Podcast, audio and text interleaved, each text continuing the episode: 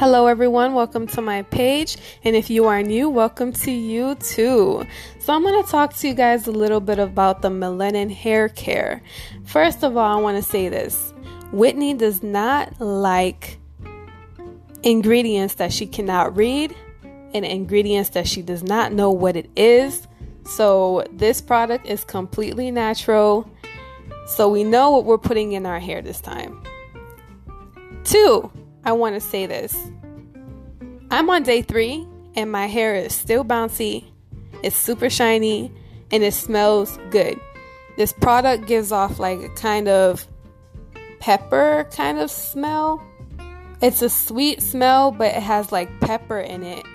And I love the smell so, so much.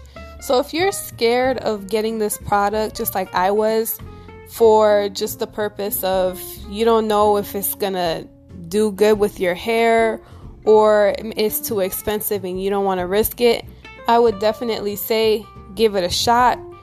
Just like I did, I gave it a shot and it works. It works for me.